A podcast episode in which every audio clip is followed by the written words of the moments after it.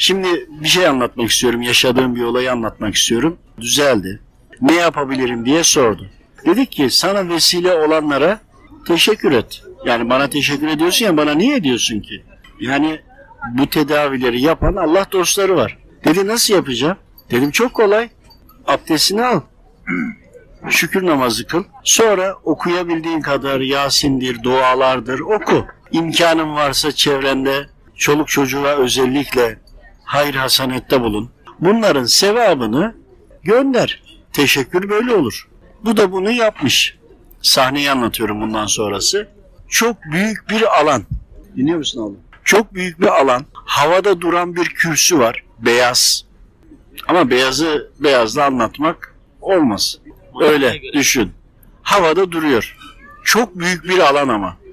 İçinde uzaktan baktığında ufak böyle halkalar var. Aşağı doğru indikçe onların birer Allah dostu olduğunu fark ediyorsun. Halka halinde, yuvarlak halinde oturuyorlar. Ve o anda görevliler yanına indi. Sen de sahneyi biraz geriden zoomlayarak seyrettiğini düşün. İndiğinde halkanın içinde bazı zatlar ayağa kalktı. Gelen görevlilerden paketleri aldı. Ve geri oturdu. Sahne burada bitti.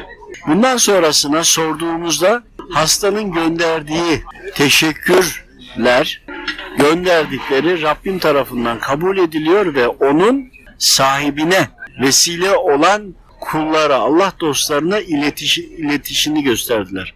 Ulaşmasını. Rabbim müsaade etti, bu verildi.